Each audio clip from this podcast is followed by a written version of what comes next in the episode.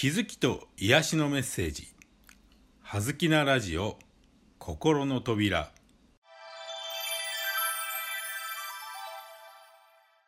皆さんこんにちは。葉月光栄です。はずきなラジオ心の扉。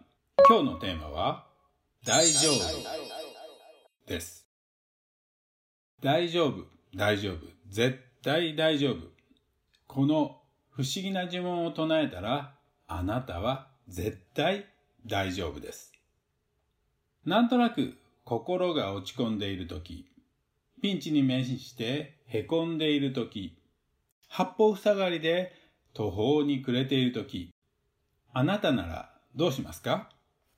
落ち込むときはジタバタしないで思いっきり落ち込んでみるというのも確かに一つの対処法ですが、大丈夫という言葉をただ呪文のように何度も唱えてみるのも悪くありません。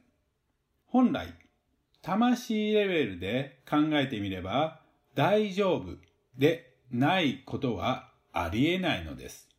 魂の本質は光であり、永遠であり、すべては一つなのですから、肉体的にどんな状態になったとしても、あなたの魂は絶対大丈夫なのです。そういう意味では心配することは何もありません。一方、肉体を維持するのが主な仕事であるマインドから見れば痛い、悲しい、不安など精神的、肉体的な不快からはとにかく逃げたい、避けたいのです。ですから、不快なことに直面するとマインドは嫌だ、どうしよう、助けてと大騒ぎしてしまうのも無理はありません。魂とマインドのどちらが良くてどちらが悪いというものではありません。どちらもそれぞれ大事な役割があるのです。あとはあなたの心がどちらをフォーカスするのか、その選択だけが問われているのです。今日何か不快なこと、嫌なこと、困難なことに出会ったら、大丈夫、大丈夫、絶対大丈夫と小さく声に出して何度も唱えてみましょう。何が大丈夫なのかを考える必要はありません。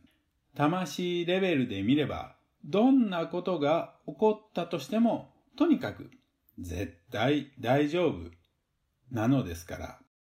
あなたが今どんなピンチに面していたとしても、仮に大丈夫であるという根拠など何一つなかったとしても、この呪文を唱えているうちになんとなく大丈夫かなと思えたら閉めたもの。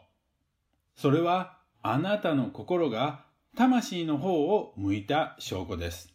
だから絶対大丈夫なのです。大丈夫の根拠など必要ありません。大丈夫と思えたら絶対大丈夫です。冗談ではありません。本当です。ありがとうございます。はずきこえでした。